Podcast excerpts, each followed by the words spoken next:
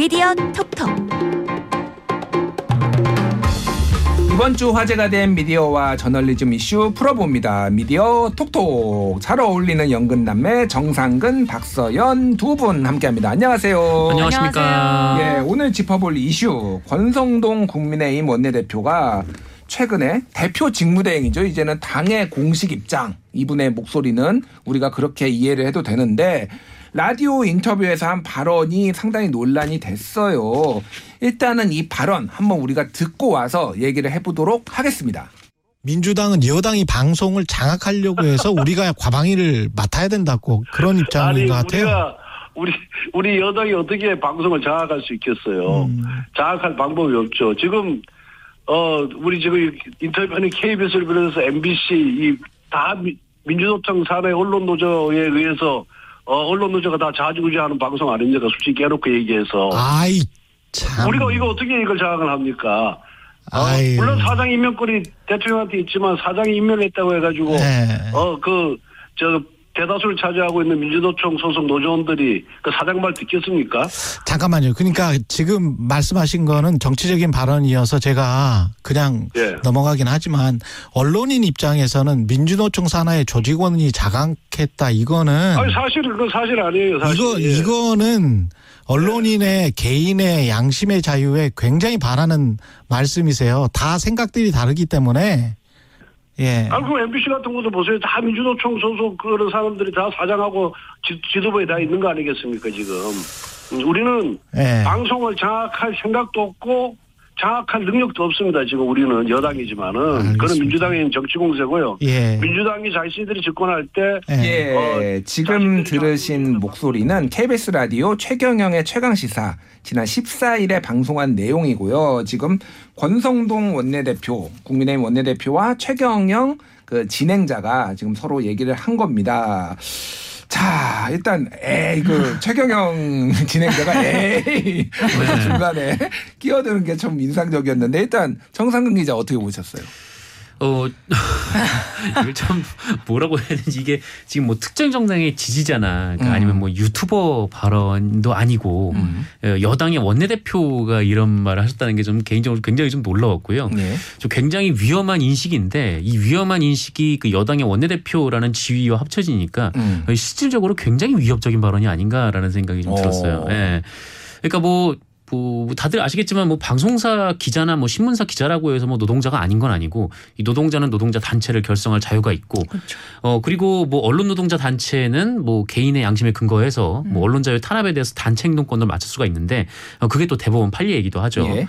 어, 그런데 이 노동자 단체와 노동자가 이 개별 언론사의 편집권이나 편성권에 영향을 미칠 수는 없습니다. 음. 그럴 수는 없고요. 어, 이건 주지의 사실이고 이 편성에 그리고 편집에 영향을 미치는 것은 편집권을 가진 이 사장으로부터 그 권한을 위임받은 편집국장, 보도국장 어, 그러니까 사장으로부터 내려온 회사의 공식 라인이 가지고 있는 게 우리나라 방송법에 나와 있는 내용이거든요. 예. 어, 그런데 이제 공영방송 KBS의 사장은 대통령이 임명을 할 수가 있는 게또 사실이고 현실이죠. 근데 뭐 정권이 임명하거나 혹은 이제 정치 권력으로부터 이제 눈치를 봐야 되는 뭐 공영방송의 이사회나 뭐 사장을 견제하기 위해서 뭐 내부의 노동자들이 뭐 편집국장 임명동의제 같은 좀 여러 가지 이제 제도적 장치들을 요구를 했던 거고 그게 노사합의를 통해서 정착이 되어 있는 건데 음. 어, 그런데 여당 원내대표한테까지 이런 얘기를 하나하나 다 설명을 해야 된다는 게 음. 어, 지금 굉장히 좀 한 사람의 기자로서 굉장히 좀 참담합니다. 예, 개인적으로. 박소영 기자는 어떻게 들으셨어요? 아니 저는 일단 아침에 어뭐 최경영 최강 시사나 뭐 여러 가지 이제 라디오 프로그램을 많이 듣는데 이날은 특히 이 최강 시사를 듣고 싶더라고요 제가. 아 진짜? 네, 뭐 촉이 이- 왔어요? 네, 이상하게 KBS 원 라디오를 켰어요. 이제 예. 아침에 이제 출근하려고 샤워하면서 듣고 있었는데 갑자기 이 발언이 나오는 거예요. 어. 그래서 저도 모르게 막 샤워하다 소리 질렀거든요. 아, 진짜요? 네, 어떻게 이런 말을 할 수가 있지? 밑에 집에서 깜짝 놀랐겠네요. 어떻게 이런 말을 할 수가 있지? 그럼 이런 생각이 들면서 동시에 아 이제 기사 써야 돼서 바빠지겠다. 음. 그러니까 벌써부터 이제 공당의 이 대표가 원내 대표가 이런 말을 해버리면은 아 이제 진짜 좀 뭔가 언론계 이슈가 많아지겠다. 약간 음. 이런 생각이 좀 이렇게 몸으로 와닿더라고요. 음. 그래서 굉장히 저는 놀랐습니다. 어쨌든 기자로서 그 지금 생활을 하고 있기 때문에 음. 이렇게 돼버리면 언론을 지금 어떻게 생각하시는지 이런 게 좀 느껴져서 예. 네, 아, 진짜 당황스러웠어요. 제가 이제 또 밸런스를 맞추기 위해서 네. 또 이제 네. 권성동 원내대표 측의 좀 입장을 얘기를 음, 하면은 네. 이제 이런 건 것 같아요.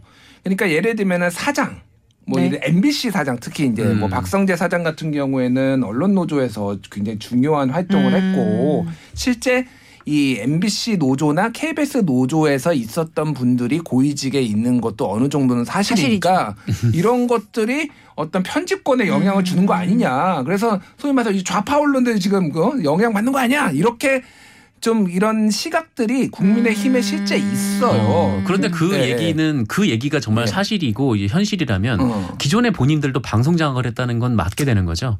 어. 왜냐면 그쵸. 예. 네, 언론 네. 노조 소속이 아닌 사장들이 임명이 됐고 또 예. 그분들이 기존에 있던 이 간부들을 내보내고 그 주요 요직을 차지하셨기 때문에 네. 이 사장이 바뀌면 항상 뭐 간부진들은 다 교체가 되니까요. 네. 어, 그렇게 해서 민주당이 그렇게 사장을 임명해서 언론 노조가 방송을 장악했다라고 얘기를 한다면 본인들이 집권했을 때는 본인들이 임명한 사장이 그리고 또 본인들이 방송을 장악했다 이 논리도 성립되는 거죠. 그렇죠. 음, 그렇군요. 네. 그래서 이게 저는 이게 한 번에 끝난 게 아니라 이날 음. 권성동 원내대표가 YTN에 나가가지고 또 비슷한 취지의 발언을 하고요. 오. 음. 그리고 또 기자들하고 이제 기자들도 이제 궁금하니까 그래서 국회에서 기자들하고 인터뷰하는데 또 비슷한 취지의 발언을 그쵸. 하고 본인의 페이스북에도 썼어요. 아 이건 신념이구나 이거는 이거는 음. 그냥 그리고 이제 네, 우발적인 십- 사건이 아니라 15일에 원내대책 회의에서도 같은 말을 비슷한 말을 했습니다. 그러니까 네. 예. 저도 약간 이게 갑자기 나온 말인지 이거를 약간 계획을 하고 말씀을 하신 건지 음. 그게 참 궁금하더라고요. 국민의힘 의원 몇 분한테 저도 네. 궁금해서 음. 물어봤어요. 오. 의견이 갈리더라고요. 아니 아. 저분은 원래 계획하고 하는 분이 아니야. 이런 의견을 주신 국내 관계자도 있고 음. 아니야. 지금 평소 언론에 대한 불만이 이제 서서히 나오기 시작하는 거 뭐 이런 관측들도 있고 어쨌든 뭐 다양하더라고요. 예. 음. 어쨌든 그래서 그 인터뷰가 이제 이거가 논란이 되면서 기자들이 국회 앞에서 원상동 원내대표로 인터뷰를 했는데 권성동 원내대표하고 기자들하고 설전도 있었다고요. 네. 네. 뭐 관련해서 이제 KBS 기자가 질문을 던졌죠. 이제 음. 오늘 아침에 이제 KBS 라디오에 나가서 뭐 이런 이런 말씀을 하셨는데 어, 이 말은 좀 이제 기자 개인의 양심에 좀 반할 수 있는 얘기가 아니냐 좀 이렇게 질문을 했는데 그때 이제 권성동 대표가 이제 대답을 하다가 어 누구시죠? 이렇게 물어본 거예요. 어. 그랬더니 KBS 기자가 뭐 그 KBS의 누구입니다 이렇게 얘기를 하니까 어, KBS 일에 대해서 KBS가 묻는 것은 적절하지 않다 좀 이렇게 얘기를 호호. 했었고 음. 그럼 누가 묻나?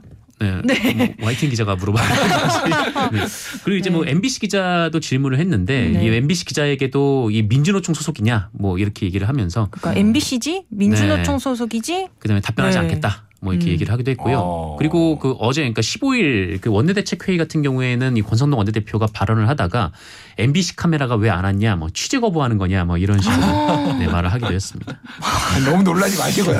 알겠습니다. 예, 예. 네. 자, 그럼 어쨌든 이런 시각들이 있는데 이거가 지금 최근에 음. 국회에서 상임위 원구성하면서 상임위원장은 누가 만드냐. 특히 음. 전혀 예전에는 한 번도 관심을 못 받던 과방위 과방위원장이 지금 여야가 첨예한 지금. 대립의 음. 네. 이유가 되고 있어요. 이게 소위 말해서 과방위원장을 누가 맡느냐에 따라서 네. 공영방송 지배 구조 개선에 뭐 소위 말해서 그 주도권을 쥐는 거 아니냐 이런 시각들이 좀 담겨 있는 것 같아요. 이건 어떻게 봐야 됩니까? 뭐 아무래도 그렇죠. 뭐 네. 과방위에서 뭐 방송 정책 전반을 담당을 하고 있지 않습니까? 예. 근데 이제 어, 우리나라 이제 국회에서는 상임위원장이 가지고 있는 좀 회의 진행권이 굉장히 좀 강력한 편이기 때문에 음. 좀 아무래도 이제 그 위원장 자리가 굉장히 중요하게 받아들여지는 거고 그래서 민주당과 국민의힘 사이에서도 대치 전선이 마련이 됐던 것 같아요. 어 근데 이 권성동 원내대표의 발언이 나온 이후에 이 더욱더 이 과방위 위원장을 놓고 벌이는 양측의 갈등이 좀 이제 허투루 볼 수 없는 좀 그런 음. 상황이 되어 버린 거죠. 예, 예. 또 어쨌든 이제 권성동 원내대표가 얘기를 했던 것은 어, 언론 노조가 방송을 장악했다라는 거잖아요. 음. 그러니까 이 말은 어, 공산당이 서울을 장악했다 뭐 이런 뉘앙스로 들리는 건데 어. 어, 그렇다면 그 언론 노조가 장악한 방송을 뭐 구출이라도 해야 되는 건가? 음. 네 이렇게 받아들여지니까 이 과방 위원장 자리를 놓고 좀 양측이 갈등을 벌이는 것이 어, 이 방송을 놓고 이제 뭐 일종의 정치권의 이제 주도권 다툼으로 음. 비춰지지 않을까 뭐 그렇게 보여지고 있습니다. 그러니까 민주당 입장에서는 국민의힘과 정부의 방송 장악을 막기 위해서 우리가 과방위원장을 맡겠다. 라는 뭐 거고 취지. 네. 국민의 힘에서는 지금도 네. 좌파 방송들인데 네. 민주당이 과, 막, 막으면 가, 네. 과방위원장 가져가면은 계속 좌파 방송하겠다는 거 아니냐. 그래서 거기에 대해서 우리가 막겠다. 약간 이런 정치적으로 해석하면 좀 요 정도 입장인 것 같아요. 네, 어, 어. 맞습니다. 그렇군요. 미디어 오늘에서 요거에 대해서 어, 권성동 원내대표의 발언에 대해서 항의했다고요. 네, 그 KBS 기자랑 MBC 기자만 권성동 후, 그 대표한테 질문을 한 게 아니라 저희 음. 미디어 오늘에서도 이제 관련해서 계속 질문을 했는데 어. 그 미디어 오늘이랑은 취재 안 해요라고 답을 하셨어요. 아, 그래요? 그게 저희 이제 영상 카메라에 잡혀서 저희가 이제 기사로도 써놨는데 미디어 오늘은 참 인수위도 못 들어가고 참 힘든, 힘든 언론사네요. 아니. 그냥 질문했는데 예. 네, 취재 안 한다고 하셔서 근데 사실 특정 매체 취재 거부는 정말 잘못된 행동이에요. 그리고 음. 어, 권성동 원내대표에 앞서서 사실 윤석열 후보자 시절에 시절 때도 예. 어, 특정 언론이랑은 막 방송 그 크로마키 방송을 하기 위한 촬영 대표 방송을 네, 위한 촬영. 촬영. 네. 예, 예. 그 그때 필요한 사진 촬영을 해주지 않았었잖아요. 그때 KBS, 음. MBC도 그 후보에 들어가 있었고 사진 촬영을 안. KBS는 마지막에는 네, 했고요. 네, 마지막에는 MBC는 했지만. 빠졌어요. 못했어요. 결국. 네, MBC는 끝까지 안 해줬죠. MBC. 네, 예. 맞습니다. 네, 근데 그때 이제 대통령만 그런 게 아니라 사실 이렇게 집권 여당의 원내 대표도 이런 식으로 이렇게 취재 거부를 하고 언론 노조 뭐 소속의 언론사 기자들한테는 이런 식으로 답변을 하는 게 음. 네, 저는 진짜 문제라고 생각을 합니다. 그래서 알겠습니다. 저희 입장에서도 이제 좀 그 공식적으로 유감을 표하고 사과를 요청하는 공문을 보낸 걸로 알고 있습니다. 알겠습니다. 그래서 언론 노조, KBS 노조, MBC 노조에서도 지금 비판 성명을 발표한 상황인데 권성동 원내대표는 어, YTN 인터뷰에서 아, 사과할 생각 전혀 없다. 그리고 토론하자. 일대일 토론하자. 언론 노조 위원장 음. 나와라. 약간, 이거 약간 이준석 스타일인데. 이준석 대표가 잘하던 건데 어. 어쨌든 생각해보니. 어떻게 보세요? 이거는 왜 토론하자고 하는 걸까요? 어, 글쎄요. 저는 그건 모르겠습니다. 예. 뭘, 뭘 토론을 하고 뭘 주제로 토론을 하자는 건지. 음. 네. 뭐 어쨌든 이제 본인의 생각은 굽힐 수가 없다라는 입장을 좀 그렇게 표현을 하신 것 같아요. 그래서 예, 예. 뭐 어쨌든 이런저런 이제 비판들이 나오고 있는데 뭐 음. 여기에 대해서는 본인이 뭐 문제될 발언이 아니다라고 판단하고 있는 것 같습니다. 알겠습니다. 요거는 앞으로 좀 계속 이슈가 될 것 같은데 추후에도 저희가 계속 쫓아가면서 다뤄보도록 하겠습니다. 잠시 전하는 말씀 듣고 다시 돌아올게요. 미디어 비평 프로그램 TBS 아고라 저는 김준일이고요. 오늘 미디어 톡톡 정상근 기자, 박서영 기자 두 분과 함께하고 있습니다. 기억해둘 굿뉴스, 꼬집어줄 배드뉴스 선정해 보겠습니다. 정상근 기자, 굿뉴스 어떤 거 가져오셨어요? 네, 저는 한겨레 기사 가져왔고요. 어, 하나의 기사라기보다는 이제 기획 기사 시리즈인데 어, 이 기획의 제목은 살아남은 김용균들 187명입니다. 아, 이 기사 저도 봤는데 네. 특히 이제 종이신문 네, 네. 예, 일면이 굉장히 눈에 띄었어요. 네, 그렇습니다. 저도 이 기사를 종이신문으로 봤는데, 어, 이 기획은 이 산재를 당한 이제 청년들의 이야기를 통해서 뭐 노동 현장의 문제 그리고 산업재해 제도 뭐 관련돼서 이제 여러 가지 문제점을 볼 수 있게 한 그런 기획인 것 같아요. 어, 지금까지 이제 두 분이 나오셨는데, 그 일산화탄소에 중독이 돼서 이 그 사회적 연령이 이제 두 살이 된그 23살의 이희성 씨, 지금은 이제 31살이시고, 예. 어, 그리고 전기 작업을 하다가 감전돼서 이 두 팔을 잘라 내신 어, 34살 하정원 씨 이렇게 두 분에 대한 이야기입니다. 어, 이 기획 기사는 막 뭐 엄청 뭐, 뭐 대단한 통계라거나 뭐 엄청 이제 그 형해학적인 뭐 그런 예, 형, 그, 그런 좀 이야기라거나 아니면 전문가들의 이야기 뭐 그런 얘기는 많지 않고요. 어, 이 두 분이 어떻게 다치고 지금 어떻게 생활을 하고 있는지를 쭉 따라가서 보도를 하는 건데 어, 이렇게 한 개인에게 초점을 맞춰서 사회 문제점을 바- 비춰보는 좀 그런 기획 보도로 보이고요. 예. 네. 또 개인의 스토리가 나오다 보니까 또 어렵지 않고 그리고 종이신문도 종이신문인데 그 한겨레 홈페이지에 가면은 이 시- 기획 interactive. 시리즈를 볼 수 있는 그 네. interactive 페이지가 있습니다. 예, 예. 어, 이 interactive 페이지가 좀 일반 텍스트 기사보다 훨씬 더 직관적으로 이 두 분의 삶에 좀 접근을 할 수가 있는 좀 그런 그렇게 잘 만들어 놓은 어, 기획이고요. 어, 근데 사실 이 노동 현장의 문제라든가 뭐 산재 뭐 이런 기획 기사는 그 한겨레도 마찬가지고 뭐 경향신문도 그렇고 이 진보 언론의 오랜 기획 네. 시리즈거든요. 뭐. 정말 자주 하기도 하고요. 맞습니다. 근데 어떻게 보면은 좀 식상하다 할 만큼 음. 굉장히 자주 하는데 네. 어, 그럼에도 불구하고 이런 개인의 삶을 마주할 때마다 네. 좀 느껴지는 좀 깊어지는 좀 고민들이 있거든요. 맞아요. 예, 한국 사회에 예. 대한 고민들이 있고 정말 어, 자주 하더라도 네. 정말 언제 봐도 좋은 기사라는 맞습니다. 생각이 들고 음. 어, 그리고 또 한편으로는 음. 왜이 기사를 그 사람들이 많이 보는 포털에서 볼 수 없을까? 음. 네, 아. 이 부분도 좀 굉장히 음. 안타깝더라고요. 네. 음. 그렇게요. 네. 그러니까 포털이 아무래도 좀 클릭수 위주의 핫한 이슈 뭐 이런 것들이 많이 노출이 되다 보니까 네. 아니면 정쟁 이슈 그러니까 이런 좀 차분한 기획 기사들이 좀 묻히는 게 좀 너무 안타깝긴 합니다. 네. 네. 그 누구 SNS 보도는 포털에 너무 자주 메인에 걸리는데 맞습니다. 네. 이런 기사들은 진짜 잘 안 걸려요. 네. 너무 아쉽습니다. 이 기사와 함께 저는 최근에 눈여겨본 기사가 음. 지난 13일 수요일에 이제 기획재정부에서 이제 TF 이제 회의를 열었는데 음. 뭐냐면 경제 형벌 규정 개선 TF 회의를 열었어요. 거기에서 경향신문 제목인데 재벌 총수 감옥 대신 과태료 정부 기업인 처벌 완화 추진 음. 이거거든요. 와. 쉽게 얘기를 하면은 경제 관련 법을 어기면은 음. 옛날에는 어, 감옥을 보내는 것까지 했는데 이제는 벌금이나 과태료만 기업 총수들한테 매기는 거를 기재부가 정부가 추진하겠다 이런 거였고 또 공정거래법하고 중대재해처벌법도 완화하겠다 이런 음. 거라서 요 현실하고 너무 대비가 되는 거예요. 그러니까 그렇죠. 아휴. 그러니까 참 왜 한숨 오늘 참 한숨 많이 아니. 쉬시네요. 아니 그런 거는 진짜 빨리빨리 이렇게 법안으로 바꾸시면서 음.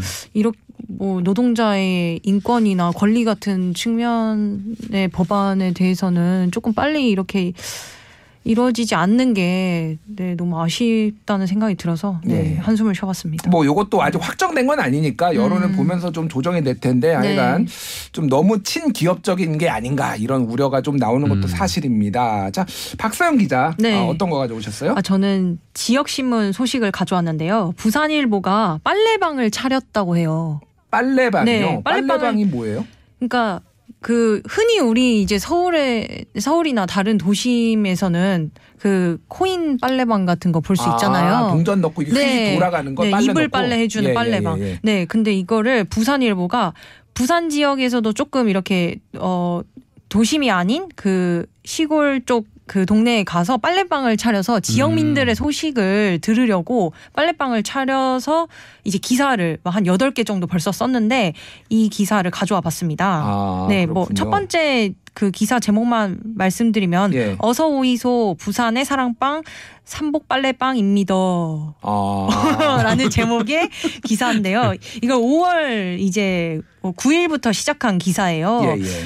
이제 부산일보 디지털 미디어부 2030 팀이 부산 삼복도로 한복판 부산 진구 호천 마을에 삼복 빨래방을 차렸다고 합니다. 음. 벌써 이제 두 달 넘었는데 어 여기에 이제 세탁기 두 대랑 건조기 두 대를 회돈 회산 예. 음. 회사 돈으로 회사가 샀다. 아. 네, 이런 의미인데 그렇게 마련해서 마을 어르신들이 가지고 온 빨래를 해드리고 있다고 합니다.